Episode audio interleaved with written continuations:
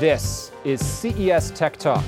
I'm James Kotecki, bringing you an interview that I recorded live at the C Space studio at CES 2023.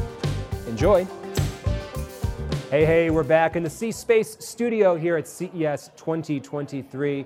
And do you like food? I do, and that's why I'm excited to talk to our next guest, Doug Martin, Chief Brand and Disruptive Growth Officer at General Mills, which makes many of the great uh, food products that so many of us enjoy. Can you can you just start rattling off some brands just Absolutely. to get us going? So Cheerios, Lucky Charms, Progresso Soup, Nature Valley, Yoplait yogurt, Pillsbury biscuits, Totino's pizza rolls. We got a lot of good stuff. Oh my gosh, I'm getting hungry, and I really appreciate that you're here. What's your favorite product? You know what? I am super partial to the original yellow box Cheerios. Just the classics. Yeah, it was like first finger food for my son, and he still eats them today. He's 13 years old. Okay, uh, there you go. So, Chief Disruptive, Chief Brand and Disruptive Yes. Growth Officer. Tell us about what that title means inside your organization. Absolutely. So, Chief Brand Officer is very much sort of a traditional CMO role, Yeah. leading our, our brand building activities. Disruptive growth is a, a set of activities and capabilities that we have to build new businesses.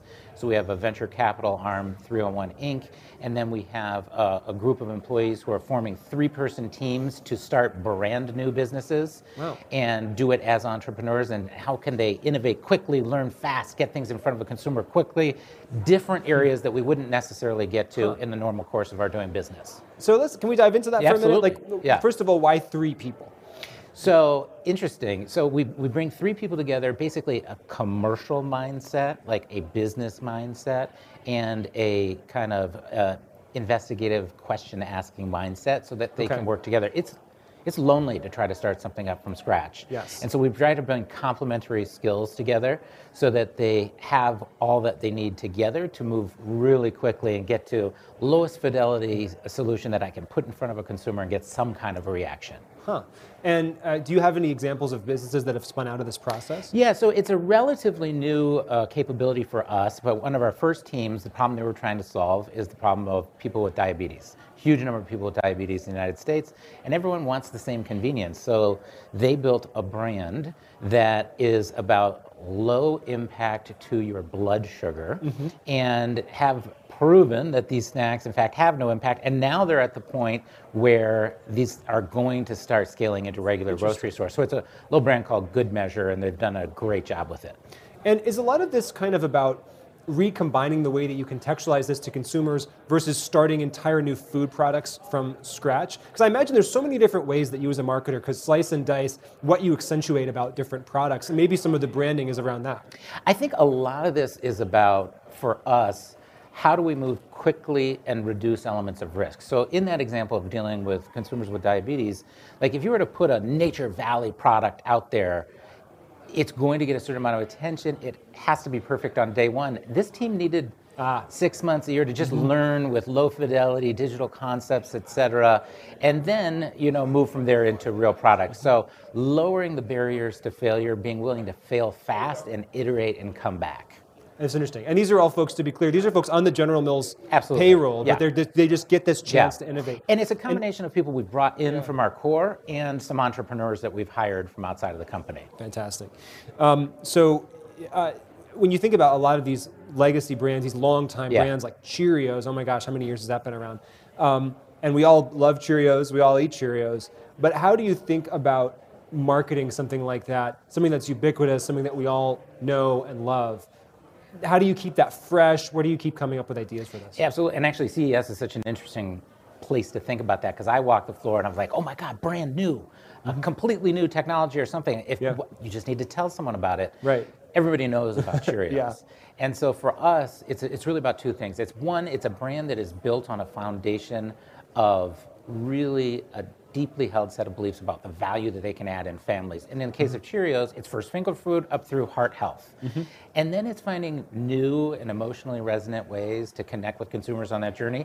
And then sprinkle in some new flavors, sprinkle in Cheerios Oat Crunch, which is a little bit of a new form factor, but it's staying consistent with a purpose led brand and building year after year after year.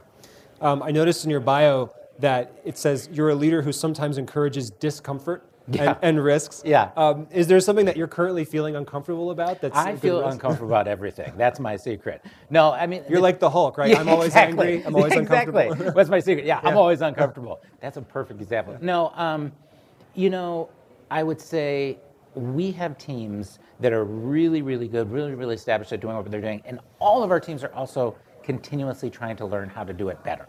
And so that um, creates a, a- a little bit of a discomfort. This world that we live in that's so digitally connected, it has really challenged some of our functional silos for a company that's been around 150 years. Yeah. So we're always finding new ways to cross those barriers. What is sales? What is marketing in a digital world with e-commerce? Luckily, we have great relationships in the company, and we're, we're tackling those mm-hmm. barriers. But those are things that we always need to constantly challenge. One of the uh, themes of CES this year are global challenges. Yes. So it's called Human Security for All. That's the Yeah. theme of CES, and we're talking about everything, including environmental security, health security, food security. Yeah. Is this a resonant theme with General Mills, and how does that play out for you? A hundred percent, and, and obviously there is no human security without food security. And what we do at General Mills is we take agricultural commodities out of the ground, we combine them in really tasty ways, put them in a box, and make it convenient for you. We don't grow any of those things, but we're a huge player in this ecosystem. And so one of the things that we're really focused on is regenerative agriculture. And it's a little bit tricky because it's it's sort of like a what is that term for the common mm-hmm. person? But basically, if we are farming in a way that is stripping away topsoil, then we are, will run out. I mean, mm-hmm. that is the dire truth. And so General Mills is working on uh, converting a million acres to being farmed regeneratively. So it's farmed in a way that you're putting nutrients, minerals, and health back in the soil. And that has to also live within an ecosystem, within a watershed, within an ecosystem of agriculture that supports itself. So, you know, that's something that's really, really important to us and that we're super focused on. You can just drive that trend because you're just a major You buyer know, of these. We don't drive the train, but in the example, we buy more oats than anyone else in the world. Yeah. So if we start to work with oat farmers about how they're uh, farming their oats, and we, we we do a pilot and show them that this can be sustainable, not only for the earth but also to create economic sustainability Better for for, the farmer, then the people want to do the right thing. Yeah. And so we're just trying to help people understand the science, build uh, build you know models that can show them this works, and then and then the the acceptance comes with that. So it's more of a pull than a push. It's less of a, it's not a directive from on Yeah, high that you must 100%. change this. Um, is there a, a prediction for it? You, you have- such a, an industry that is just so part of everyone's day-to-day lives. Yeah. Do you, uh, you have any kind of predictions or crazy ideas about your industry that people might think are wild but could actually come true? You know, kind of short term, I think what's winning in the United States right now is the click and collect model. Uh, very convenient for the consumer. It's a relatively affordable model. We may or may not be heading into some kind of recession.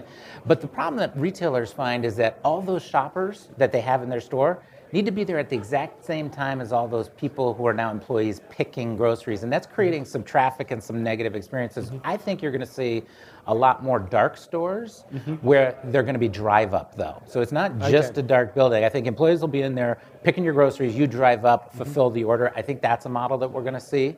And then long term, there's been a lot of work going on to add robotics into the grocery store. Yep. And I think the focus early on has been in back of house, mostly because that's more of a controlled environment. But Yeah. I do think long term, you're going to see robotics come into the front of house and grocery as well.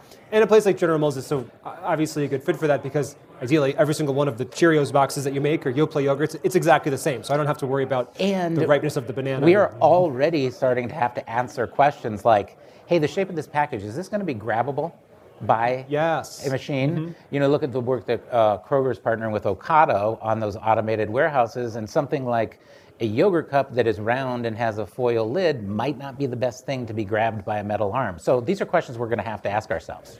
Well, Doug Martin, disrupting and shaking things up at General Mills. Thanks so much for sharing some of your time with us today. It was a treat to be here. Thank you so much. Well, I hope you enjoyed that live conversation from CES 2023.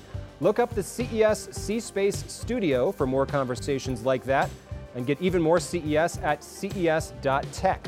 That's E ces.tech.